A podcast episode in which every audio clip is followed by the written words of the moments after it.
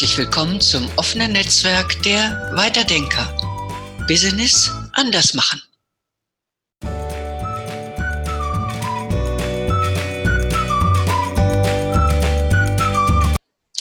Ja, hallo und herzlich willkommen, liebe Zuhörende. Diesmal zur dritten Reihe äh, zum dritten Teil unserer Podcast-Reihe Tür zur Zukunft. Heute geht es uns um das Themenfeld Umwelt, worin sich natürlich sehr viel verbirgt. Kurz zur Vorstellung von uns drei Dialogisierenden in diesem Podcast. Mein Name ist Katharina Daniels. Ich begleite Unternehmen in Kommunikationsprozessen. Im Gespräch mit dabei sind Maike Sander, Strategie- und Marketing-Consultant und Georg Wilhelm Möller, Business- und Führungskräftecoach und Experte für Unternehmensnachfolge. Ja, dann würde ich doch sagen, starten wir mal mitten ins Thema rein.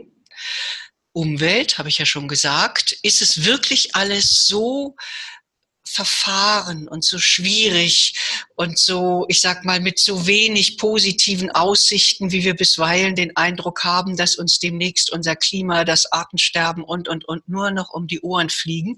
Oder gibt es auch gute Sachen? Maike, magst du anfangen? Ja, hallo ihr beiden. Schön, dass wir wieder beieinander sind. Und ja, ähm, Überlegungen dazu waren ja eigentlich auch, dass wir gesagt haben, wir wollen eben nicht Katastrophenszenarien raufbeschwören, dass ähm, sich die Zuhörer dann nachher depressiv von der Teppichkante stürzen, ähm, das Verfahrene, sondern einfach auch mal einen Blick darauf werfen, was gibt es denn eigentlich schon für Vorbildaktionen, was gibt es für ja, wunderbare ähm, Geschichten, die man machen kann, um ja aktiv in den Umweltschutz einzugreifen, ohne zu sagen, wir gehen einfach nur auf eine Demo oder tragen einen Fashion-Sticker. Und ähm, es, es tun sich, ich habe da nochmal sehr recherchiert, es tun sich da sehr schöne Projekte auf, beispielsweise diese Mini-Wälder, äh, das ist so ein japanisches, ähm, von einem Japaner entwickelt worden, dass man so kleine Pflanzungen hat, ähm, wo heimische Arten sehr, sehr dicht beieinander gepflanzt werden und die dadurch sehr viel schneller, man geht davon aus, so zehnmal schneller wachsen als jetzt konventionell angelegte Wälder und die einfach ein unglaublicher CO2-Speicher sind und für die Artenvielfalt nochmal sind. Also sehr zur Artenvielfalt beitragen.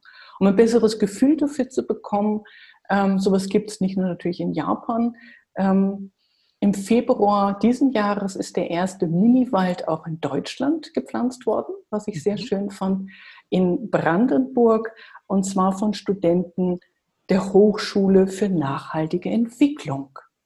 Wir haben 800 Quadratmeter. Ähm, dem Georg wird das auch eine Vorstellung sein. Das ist Reitplatzgröße. also es ist gar nicht so groß. Und das Interessante ist, das ist so ein Fleckerl, das kann man einfach fast überall finden und bepflanzen. Und das ist einfach, ja, ich sehe es fast wie so eine Opfergabe an die Natur, dass man halt einfach sagt, nicht alles ist äh, wirtschaftlich nutzbar, nicht alles dient immer den Zweck ähm, uns Menschen, sondern einfach auch etwas, was der Natur dient. Und ja, Tiny Forest werden die Dinge auch genannt. Genau. Dann gibt es noch diese tollen Grünbrücken, ähm, weil durch die Bundesstraßen, Autobahnen immer mehr ähm, Natur zerschnitten wird und das Wild immer größere Probleme hat, von A nach B zu kommen, weil wir Menschen da einfach alles zerschneiden, zersiedeln, durchtrennen. Und ähm, diese Grünbrücken gibt es nicht nur in den, in den Niederlanden, sondern ähm, hier in Bayern haben wir allein zehn Stück davon, fand ich interessant. Jums Eck wurde vor ein paar Jahren eine Krötenbrücke gebaut, fand ich auch spektakulär, hat für sehr viel Unmut in der Bevölkerung gesorgt, weil das ein Riesenbudget war, was nur für die Kröten ausgegeben wurde. Aber auch da ist es etwas, ähm, wo Vielfalt, wo Arten sterben, oder die essbaren Gärten. Andernach ist da mal sehr vorgeprescht. Köln ist nachgezogen. Es gibt einige Städte, die das inzwischen machen. Was ich ganz, ganz wunderbar finde, dass man sagt, wir haben jetzt nicht nur wunderhübsch gestaltete Parkanlagen, die nur fürs Auge sind und sich wunderbar in unseren Tourismusprospekten oder Webseiten machen, sondern es nützt den Menschen, in denen es essbar ist. Und auch da ist ja eine Entwicklung gewesen über die letzten Jahrzehnte, dass Pflanzen immer mehr gezüchtet wurden, dass sie hübsch sind, aber für die Insekten keinerlei Nutzen mehr hatten. Nur für unser menschliches Auge. Und das finde ich sehr, sehr schön, dass wir da jetzt langsam wieder eine Bewusstwerdung haben, ein ähm, wirklich drauf schauen, dass wir Teil eines Systems sind und dass nicht alles sich um uns Menschen dreht. Und von den essbaren Gärten kommt man natürlich sehr, sehr schnell zu dem äh, Urban Gardening, also das äh, urbane Gärtnern, das urbane Garteln, wie man jetzt ähm, bei uns sagen würde, wo man einfach sagt, okay, so ein Platz für einen winzigen Garten ist fast auf jedem Balkon. Ähm, ein bisschen geht es nochmal auf der Fensterbank, aber wir haben viel Fläche, die wir nutzen können, um ja nicht nur für die Selbstversorgung und ähm, für den psychischen Ausgleich des Gartens, sondern einfach auch etwas, was wir beitragen für die Natur. Bienensterben war ja gerade letztes Jahr sehr, sehr stark in aller Munde.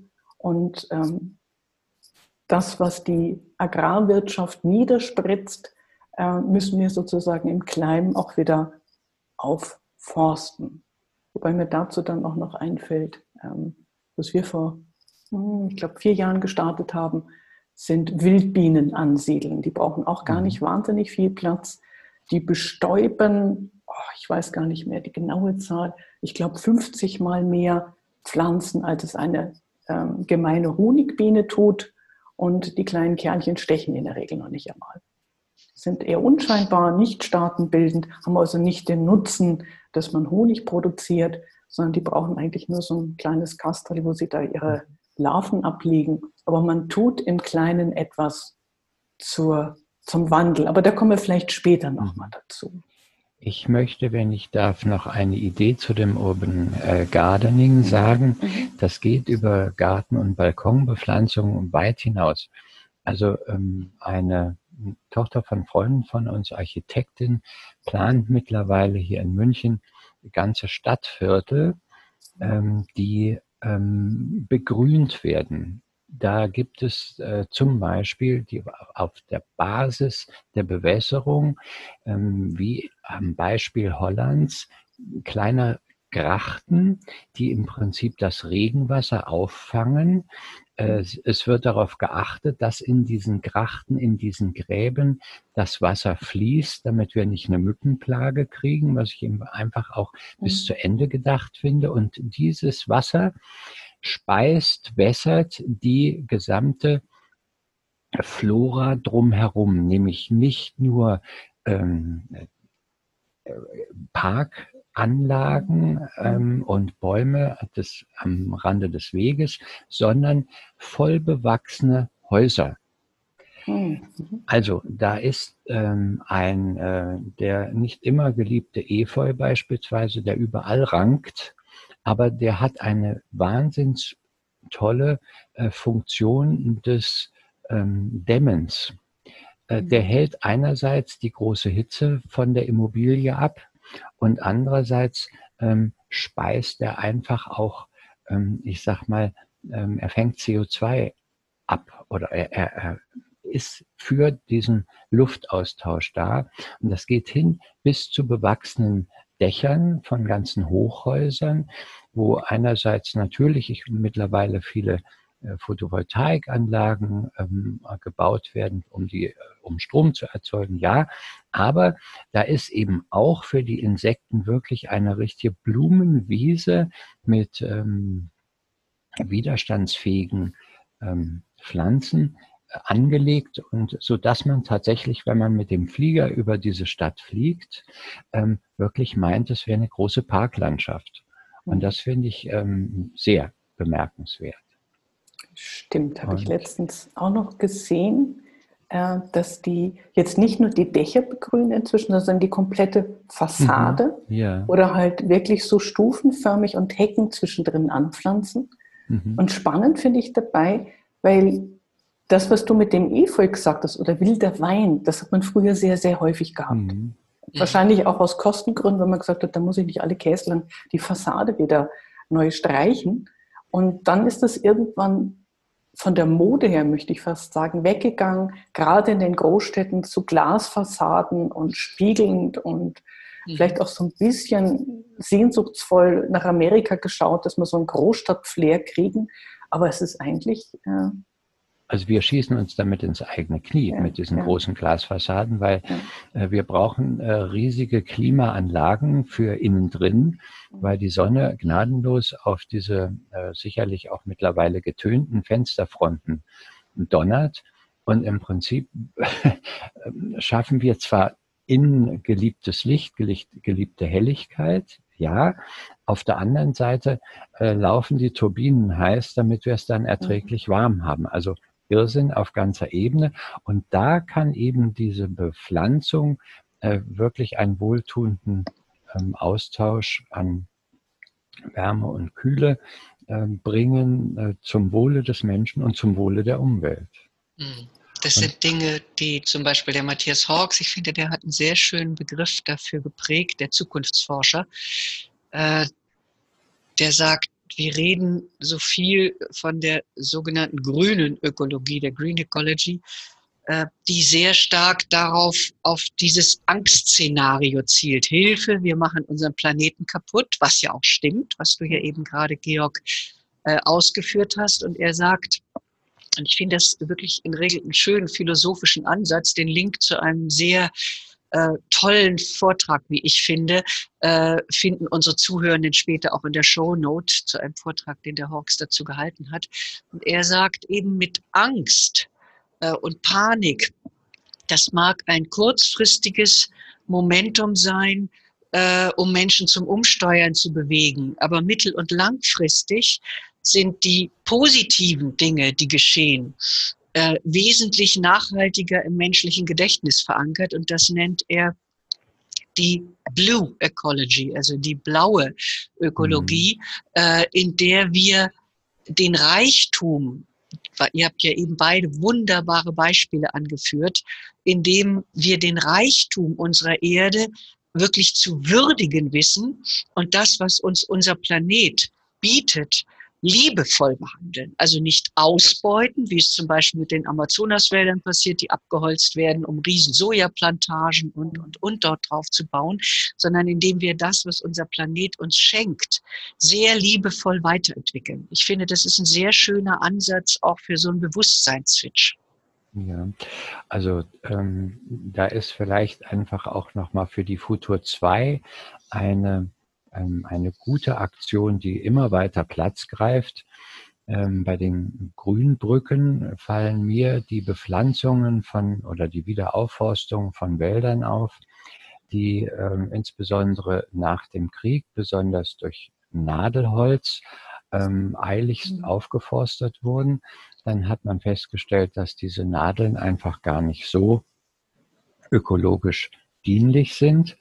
Und jetzt kommen die großen Stürme und zur großen äh, zum großen mhm. Beklagen von uns Menschen, werden die alle umgelegt. Und wir jammern ganz fürchterlich, wie das aussieht. Aber darin liegt auch eine Hoffnung, dass wir eben jetzt eben nicht eilig eilig, sondern sorgsam an die Futur 2 denken und einfach sagen, wir nehmen jetzt einfach zur Aufforstung Blatt, ähm, Laubwald und der braucht natürlich elendlang, ja, aber wir denken immer in unseren kurzen 70, 80 Lebensjahren Zyklen. Und äh, aber wenn wir wirklich Umweltpolitik für uns alle machen wollen, dann müssen wir einfach viel weiter denken. Und, äh, 100 Jahre, 200 Jahre. Weil mittlerweile ist es ja auch so, dass, ähm, ich sag mal, Forscher sagen, wenn wir so weitermachen wie jetzt, dann ist in 2000 100 alles furchtbar. Ähm, also wir haben letztendlich, ähm, ich will die, die Ambition nicht stoppen, aber wir haben noch letztendlich 50 Jahre Karenz. Aber nicht aufschieben, sondern jetzt tun, so wie wir es angefangen haben mit den Miniwäldern, mit den S-Bahn-Gärten, mit dem Urban Gardening, mhm. ähm, weil ähm, das macht auch Mut. Und du sagtest vorhin, äh, Katharina, ähm, Angst würde zum Umkehren denken, äh, führen. Ähm, also, Kurzfristig habe ich gesagt. Ja, genau. Also meine, meine Arbeit mit Menschen ähm, sagt, dass er Angst äh, zur Starre führt und die Menschen völlig handlungs- und denkunfähig werden. Sie, also sie werden wie so ein Eisklotz. Und deswegen ist es gut, wenn wir mit solchen pla äh, plausiblen, bereits funktionierenden Systemen einfach quasi Werbung machen und auffordern, Mensch, mach doch mit, ähm, dann ist dieses Ziel nicht so hoch, dann ist die Hürde nicht so hoch, über die es zu springen gilt. Ja, Georg, ähm, was ich noch zu deiner Ausführung sagen wollte, was ähm, die Neupflanzung angeht. Wir hatten letztes Jahr hier eine Führung mit einer Försterin und die richten sich in der Tat darauf ein, inzwischen, also wirklich die, die Nutzwälder auch so zu planen, dass sie nicht mehr Monokulturen sind, vielfältiger sind und Sie schauen sehr, sehr nach ähm, der Klimaverschiebung und dass sie Bäume pflanzen, die Dürre aushalten. Mhm. Ja, das nämlich, weil das ist so das, was so nach den letzten zwei Dürreperioden oder diese zwei Jahre mit einer starken Dürre, ähm, wo einfach ein Baumsterben auch eingesetzt ähm, hat, weil viele heimische Arten das nicht packen.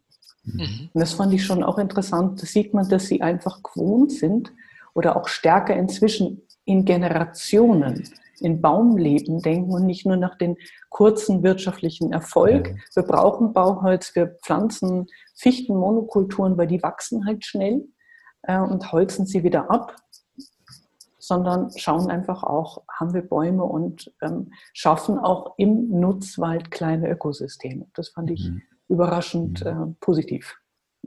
Also wir müssen nur halt bedenken, Maike, dass wenn wir mit äh, Zedernwäldern und so anfangen, äh, die halten natürlich die Trockenheit aus, ja. Also ich nehme nur die Zeder als Beispiel. Ähm, aber was den CO2-Austausch anbelangt, sind die natürlich auch nur bedingt tauglich. Also es macht wirklich das gute Mix, von dem du gesprochen hast. Also ich denke, man muss beide Seiten sehen. Gut, da mhm. waren jetzt keine Zedern dabei, es waren andere Buchen- oder Ahornarten beispielsweise. Mhm. mhm. Ja, das fand ich äh, interessant. Mhm. Aber das im Blick haben und ähm, ja, du hast schon die schöne Überleitung gebracht eigentlich, was können wir eigentlich selber tun? Ja, genau. das ist, das ist, glaube ich, ich sag mal, die Triebfeder, die mich auch immer wieder antreibt. Ich warte nicht auf den großen Wurf. Ich warte nicht auf die große europäische äh, WHO, UNICEF, Tralala-Lösung, weil da können wir lange warten. Wir, die Interessen von uns Menschen, von uns, äh, unseren unterschiedlichen Nationen sind so different, dass wir tatsächlich einfach, wir müssen selbst aktiv werden. Und ich finde ganz schön, das funktioniert im Kleinen auch schon, zum Beispiel, wenn wir mal an diesen riesigen Plastikmüll oder überhaupt Müll äh, mhm. Berg äh, denken, den wir vor uns herschieben und auftürmen jeden Tag. Da mhm. gibt es mittlerweile ganz tolle Aktionen. Zum Beispiel am letzten Wochenende waren auf den bayerischen Seen waren die Stand-up-Paddler unterwegs mit Mülleimern und Zangen und haben an den Ufern oder auf dem See alles an Müll aufgesammelt, was sie dort gefunden haben. Und äh, da wurden sogar äh, Stand-up-Paddles äh, kostenlos zur Verfügung gestellt. Da wurden Brotzeiten gereicht, damit das auch so ein bisschen Event-Charakter hatte. Und dann sind unendlich viele Leute losgezogen und haben Plastikmüll eingesammelt.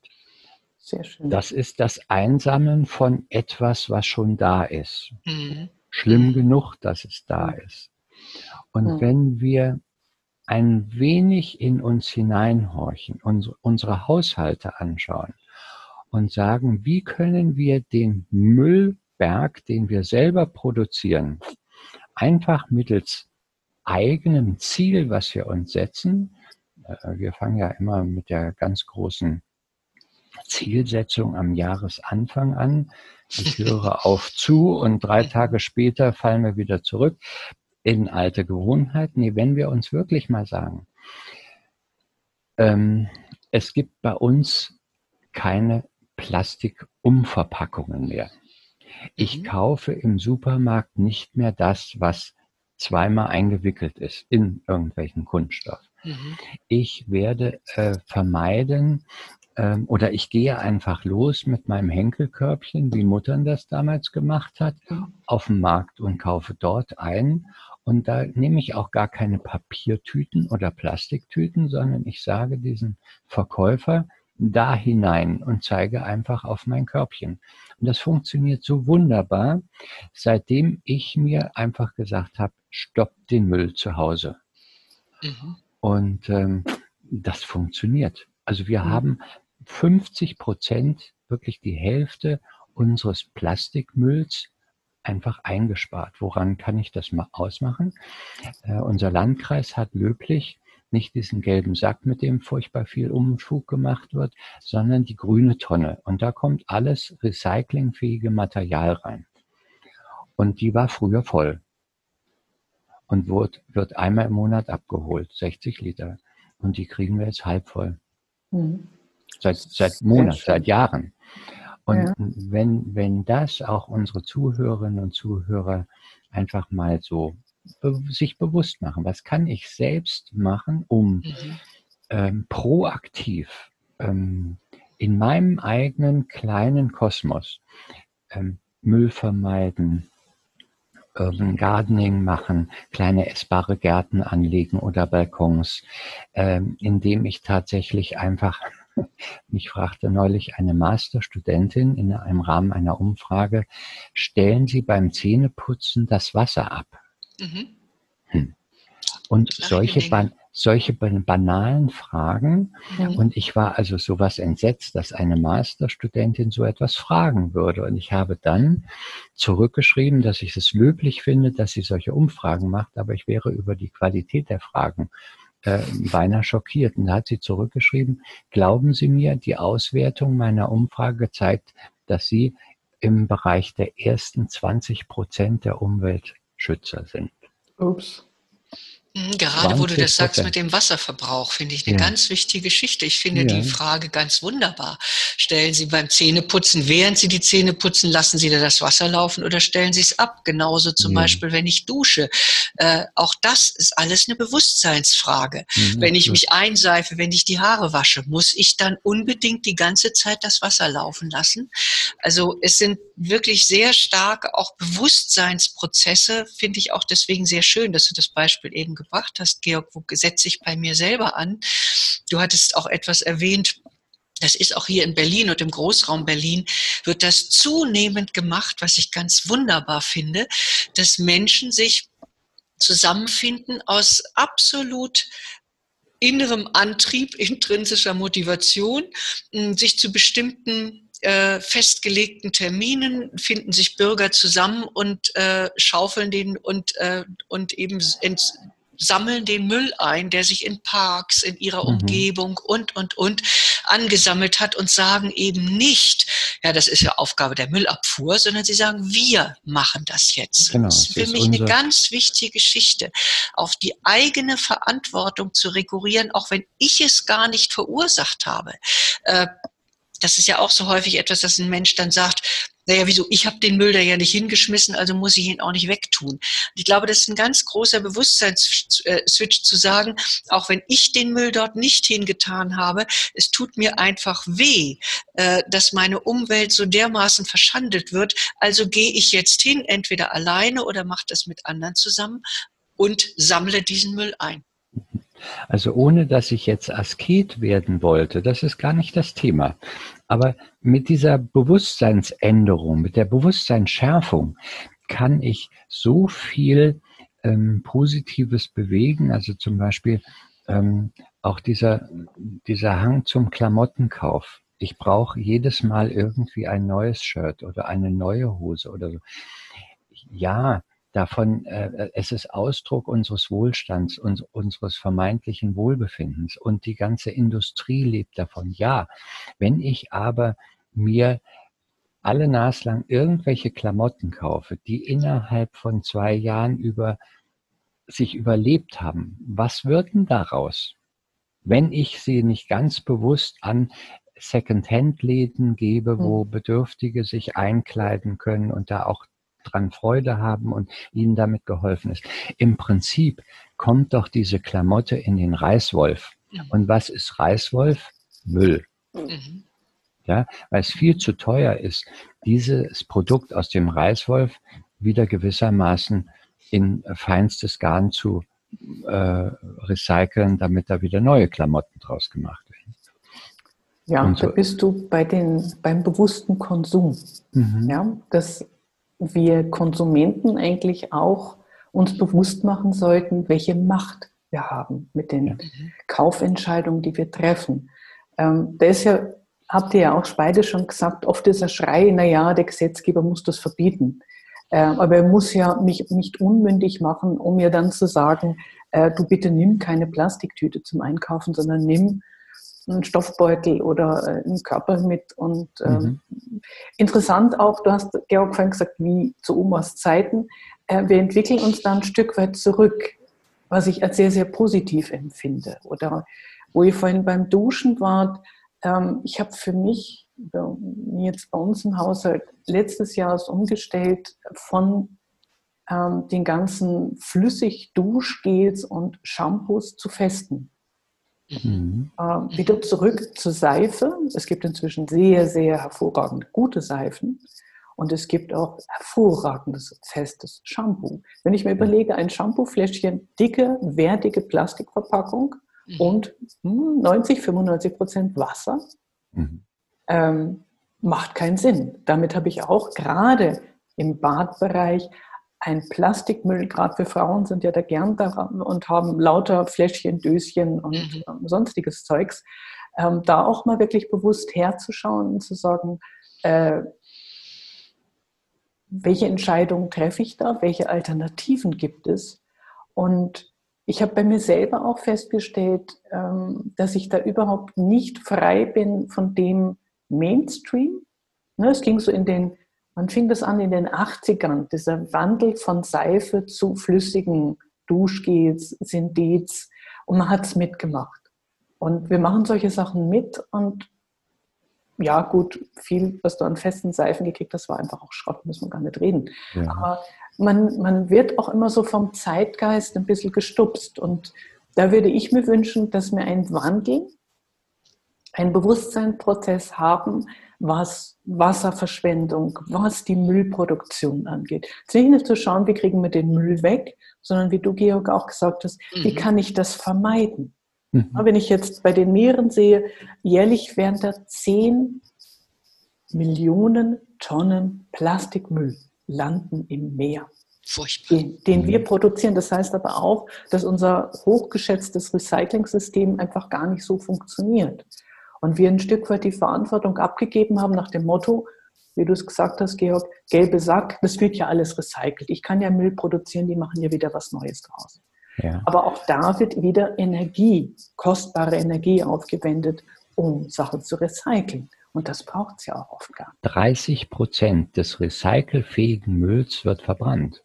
Mhm. Ja, also ähm, wir haben ein gutes Gewissen bei ähm, Befüllung des gelben Sacks, weil wir ja denken, ja, das wird wieder recycelt. Pustekuchen, 30 Prozent werden davon äh, ähm, recycelt.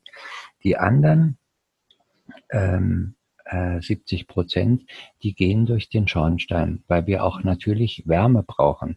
Und das ist das, was ich mir auch bewusst machen muss. Ja, mhm. also wenn du, äh, wenn ihr von, von den Shampoos, den Cremes, den, äh, der ganzen Kosmetik sprecht, dann müssen wir uns auch jedes Mal klar machen, dass dort Mini-Partikel Plastik mhm. drin sind. Ja. ja. Und natürlich braucht es das als Stabilisierung, natürlich braucht es das für die, für die Cremung, braucht es alles, aber es geht auch nicht darum, jetzt wieder, was ich vorhin schon sagte, Asket zu werden, mhm. sondern achtsamer Konsument. Mhm. Und ich habe die große Hoffnung, dass Corona uns einerseits zwingt, andererseits einfach so Mut macht und bewusst macht, einfach so ein bisschen umzudenken, bewusster zu leben. Also auch was, was Urlaub beispielsweise oder was Businessreisen anbelangt, mhm. ähm, nicht zu Hause sitzen und warten, bis Abend wird. Nein, warum? Ähm, wir sollen es ja nach wie vor schön haben, aber müssen wir zum Christmas Shopping nach New York fliegen? Oder London? Äh, muss ich wegen jedes Kunden ähm, mit ähm, First Class, Business Class mal eben rüber jetten nach Paris, nach Madrid, nach sonst wo? Oder geht vieles jetzt, wie es jetzt ja während der Pandemiezeit auch geht, online? Ja gut, aber da sind wir jetzt genau in einem Dilemma und dieses Dilemma äh, offenbart uns ja die Pandemie zurzeit sehr intensiv. Auf der einen Seite auch genau das, was wir hier machen. Nicht? Der eine sitzt in München, du Georg, Maike, du sitzt äh, immerhin auch 80 Kilometer von München entfernt. Ich sitze im Großraum Berlin. Wir könnten dieses Gespräch so ohne die elektronischen Medien nicht führen. Das ist auf der einen Seite ein Segen, aber auf der anderen Seite müssen wir uns natürlich, äh, ist es so unendlich wichtig, sich auch immer wieder zu vergegenwärtigen, wie viel CO2 wir durch unseren Elektronikkonsum in die, in die Luft blasen, die Smartphones, hier, was wir jetzt eben gerade machen, die Zoom-Konferenz. Ich sage ja, es ist im Grunde, es ist ein Dilemma, in dem wir drinstecken. Wie verhalten wir uns da?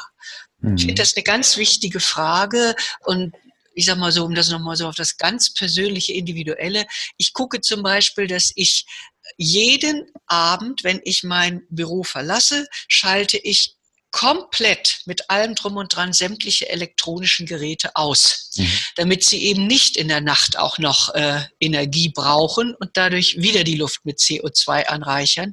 Und dich Dennoch bestrahlen. ein Dilemma. Wie würdet ihr denn das sehen? Sich dort, sage ich mal, in diesem Dilemma auf der einen Seite natürlich der, nicht nur der Luxus, sondern auch das Wunderbare, was uns die Elektronik, wie hier zum Beispiel unsere Zoom-Konferenz offenbart und auf der anderen Seite dem Bewusstsein, was wir da mit unserer Umwelt antun.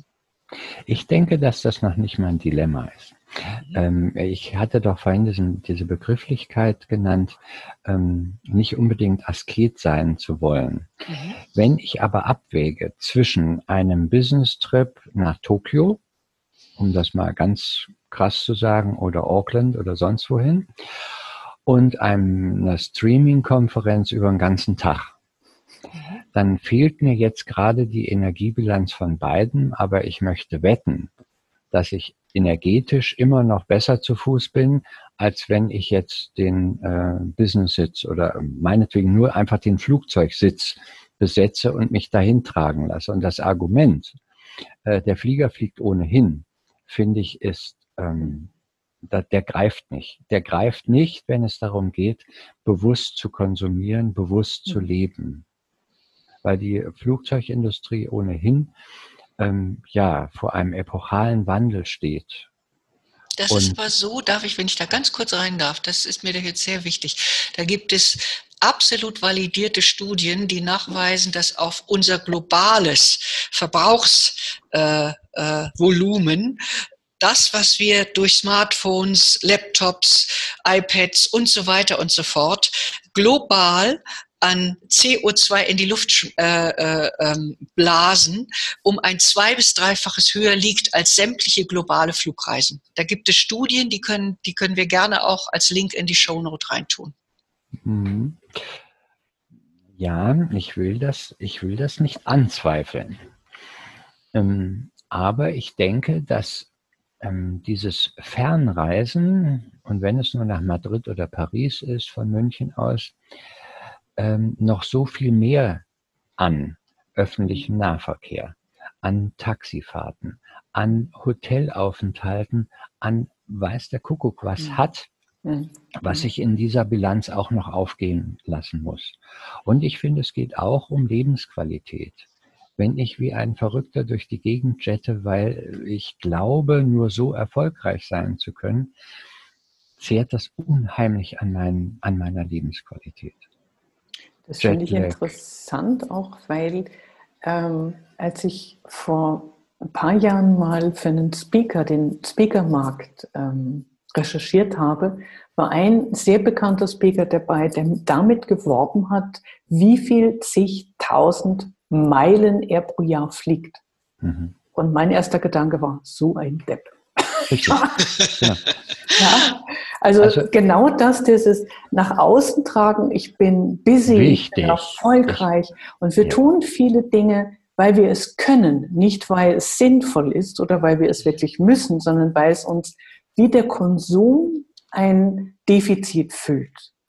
Mhm. Ein Defizit, ähm, ein Mangel des Selbstwertgefühls, ein Mangel des, ähm, der Zufriedenheit, der Erfülltheit. Dann brauche ich den Konsum, dann brauche ich vom Business her Bereich zu sagen, boah, ich fliege so und so viele Meilen pro Jahr, um mir dann nachher als Freimeilen äh, mhm. dann noch ganz cool mein, mein Christmas Shopping in New York leisten zu können. Ja. Und genau. Katharina, ich denke, dass wir ja auch nicht die Flugreise einstampfen sollen. Wir sollen auch nach wie vor Urlaub machen mit dem Flieger. Wir sollen auch mit, äh, wenn das Business es erfordert, auch dahin fliegen ja, natürlich. Aber mit Bewusstsein. Einfach mal zunächst mal nicht reflexartig der Assistentin draußen sagen, äh, buch mir mal einen Flug nach Tokio, ähm, Harara äh, braucht mich wieder, sondern überlegen, äh, wie, was ist sein Impuls? Angenommen, ähm, äh, der, der japanische Kollege äh, oder Kunde sagt, äh, ich habe hier ein Problem. Ähm, gehe ich reflexartig sofort zum äh, Flugschalter und buche einen Flieger oder denke ich erstmal nach und überlege, wie kann ich dem anderweitig helfen, eben mit den modernen Medien. Und ähm, auch der Umgang mit dem Smartphone ist genau dasselbe. Muss ich ständig auf Schritt und Tritt erreichbar sein? Muss mhm. ich auf Schritt und Tritt mhm. telefonieren, simsen, äh, WhatsAppen, weiß ich was? Äh, also äh, ich kriege immer einen drüber, insbesondere von der jungen Generation, du bist ja nie erreichbar. Äh, mhm. ich bin sehr wohl mhm. erreichbar. Sprich mir auf die Quatschbox und ich rufe dich zurück. Ja? Genau das kenne ich. Aber ich werde, ich werde nicht schwindlig oder ich lasse mich nicht schwindlig machen durch dieses permanent erreichbar sein zu müssen, permanent jemanden erreichen zu müssen. Das geht ähm, von meiner Lebensqualität ab und das lasse ich nicht zu. Nun habe ich möglicherweise in meinem Alter das Privileg, dass ich das darf. Ja, ich muss auch immer noch sagen, dass, dass äh, der, der junge, getriebene ähm, Unternehmensberater gewissermaßen auch an, äh, weiß ich was, äh, Schrittfolge pro Kilometer gemessen wird. ähm, und, und, nur, und nur dann an der eigentlichen Leistung, weil also der Unternehmensberater hat eben 150 äh, mhm. Reisetage, sonst ist das ein Schlappi. So ein Quark. Auch da muss einfach komplett umgedacht werden. Ja? Das ist genau das, was Maike sagte. Ne? Der Speaker, ja. der sich damit brüstete, mhm. wie viele Meilen äh, er fliegt, so ungefähr, als ob das ja. ein Ausweis mhm. seines Könnens und seiner mhm. Fähigkeit sei. Und es hat eben auch da, tatsächlich was mit uns in der ganzen Gesellschaft zu tun, dass wir ähm, achtsam werden. Achtsamer mhm. werden, als wir es sind, ähm, dass wir uns nicht mehr vor den großen Karren spannen lassen, bedingungslos, äh, dass wir 16 Stunden am Tag arbeiten und eben auch da, wie Maike sagt, äh, der tolle Hecht ist, bin, sondern dass ich einfach auch überlege, was macht mein Leben aus, was sind meine Werte und wie kann ich, ohne ein fauler Sack zu sein, einfach auch achtsam mein Leben steuern. Weil ich habe auch noch ein Leben neben diesem Beruf. Ach. Im Regelfalle. es wäre wünschenswert. Ja, auch da denke ich, dass sich da das Bewusstsein Gott sei Dank wandelt. Ähm, ja, jetzt haben wir schon sehr, sehr viele Punkte auch angesprochen. Ähm, das, was man selber tun kann. Ich denke immer, wir hatten es ja in, in einer der vorigen Folgen auch schon so.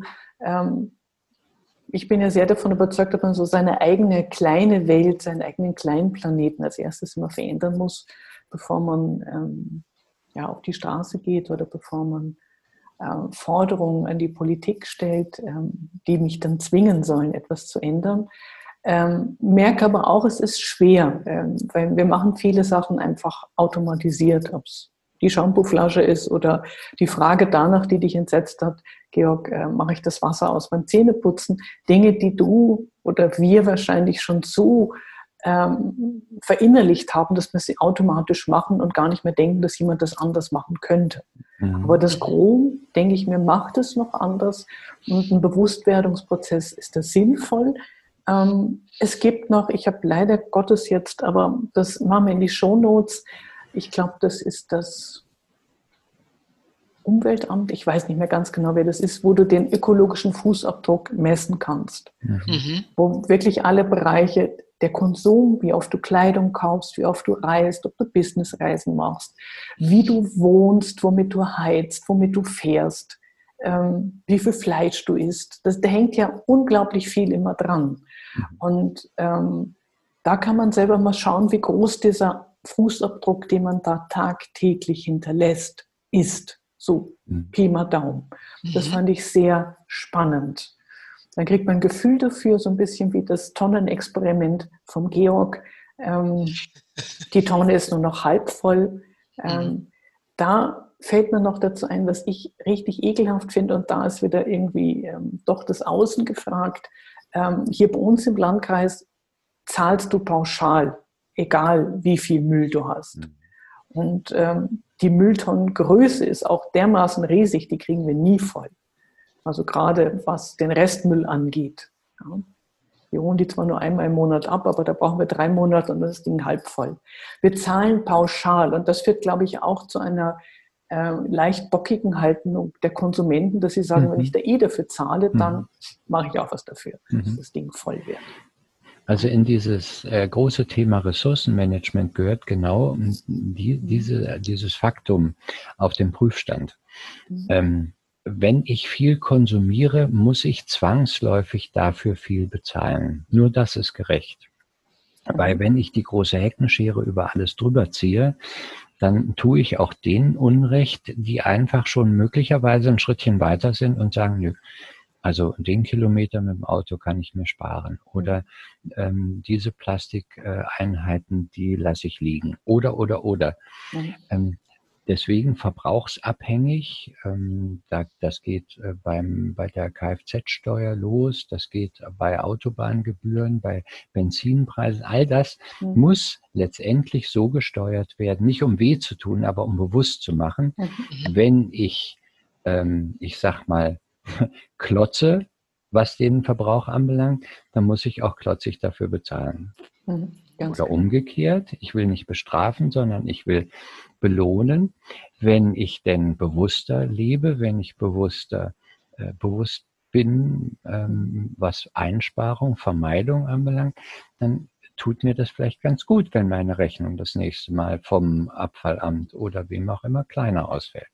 Hm. Das stimmt, das ist ein richtig, also wir merken das hier immer, wenn wir bei jeder Abrechnung zum Beispiel für Stromverbrauch richtig Geld zurückkriegen. Also wir haben in den ganzen vergangenen Jahren noch nie was draufgezahlt. Und das liegt natürlich daran, dass wir sehr bewusst darauf achten, äh, wie viel Strom wir verbrauchen, was ich vorhin schon so sagte, eben halt wirklich auch konsequent dann äh, sämtliche Geräte, wenn sie nicht mehr gebraucht werden, abzuschalten. Äh, wie du es vorhin so schön gesagt hast, Georg, das höre ich auch bisweilen, ja, ich sei ja angeblich nicht erreichbar, was vollkommener Unsinn ist. Ich bin erreichbar. Äh, ich mache mich, habe aber keinen, ich habe einfach keine Lust, mich zum Sklaven von Geräten machen zu lassen. Mhm. Äh, und mich ständig erreichbar äh, für irgendwen zu machen. Mm, und das ist, ne, also nochmal zurück zu dem, das gibt dann auch eine richtige innere Freude. Natürlich ist es gut mhm. für einen Geldbeutel, wenn was zurückkommt, aber es ist auch so ein Gefühl von Stolz. Guck einer an, ne? Mhm. Wir haben es geschafft, so sorgsam damit umzugehen, dass wir sogar noch Geld zurückkriegen. Du ja. kannst einmal im Jahr, also es kommt auf den Vertrag drauf an, aber selbstverständlich ja. kannst du im Internet eingeben regenerativer Strom und da gibt es zum Beispiel ähm, Greenpeace oder andere Institutionen, die den selber nicht produzieren, die aber darauf achten, dass durch deren Vertrieb nur regenerative Energie verkauft wird.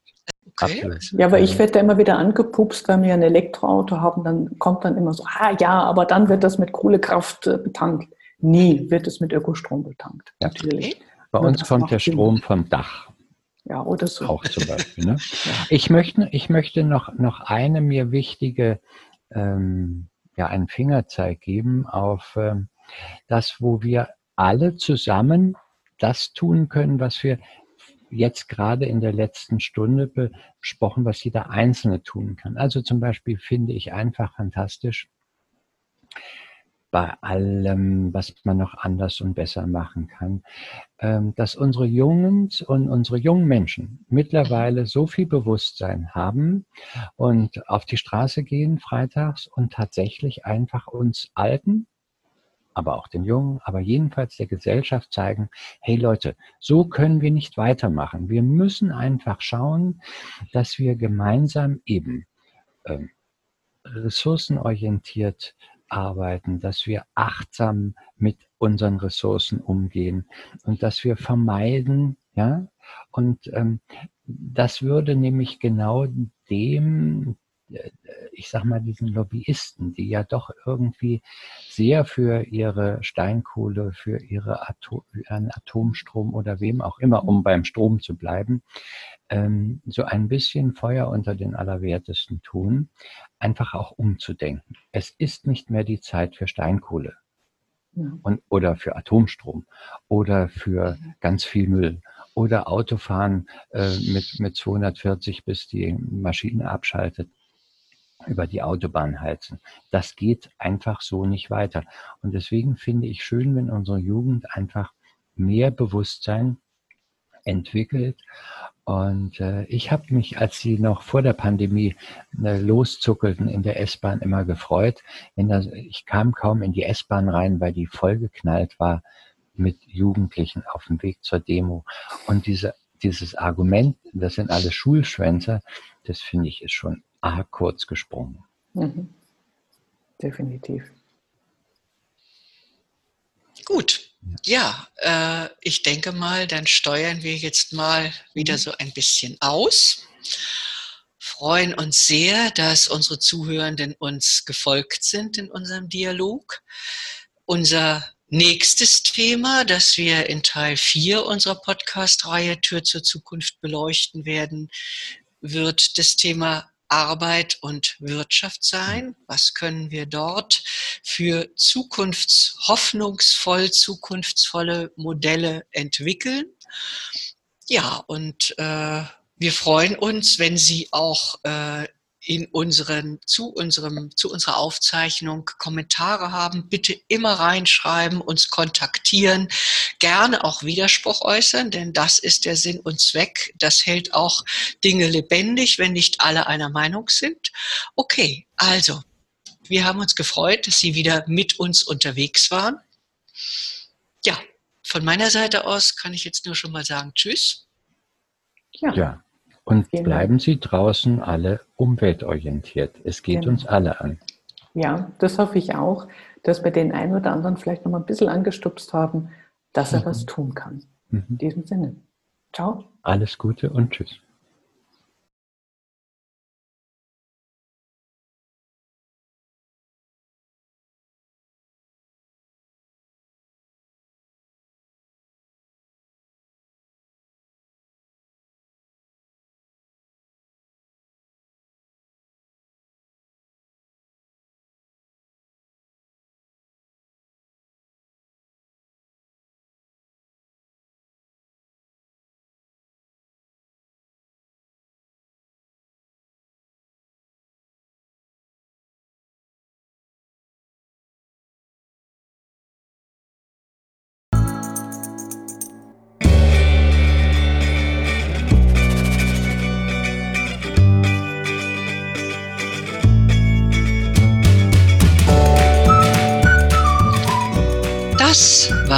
War Ihr Weiterdenker-Talk. Inspiration, um Business anders zu denken und anders zu machen.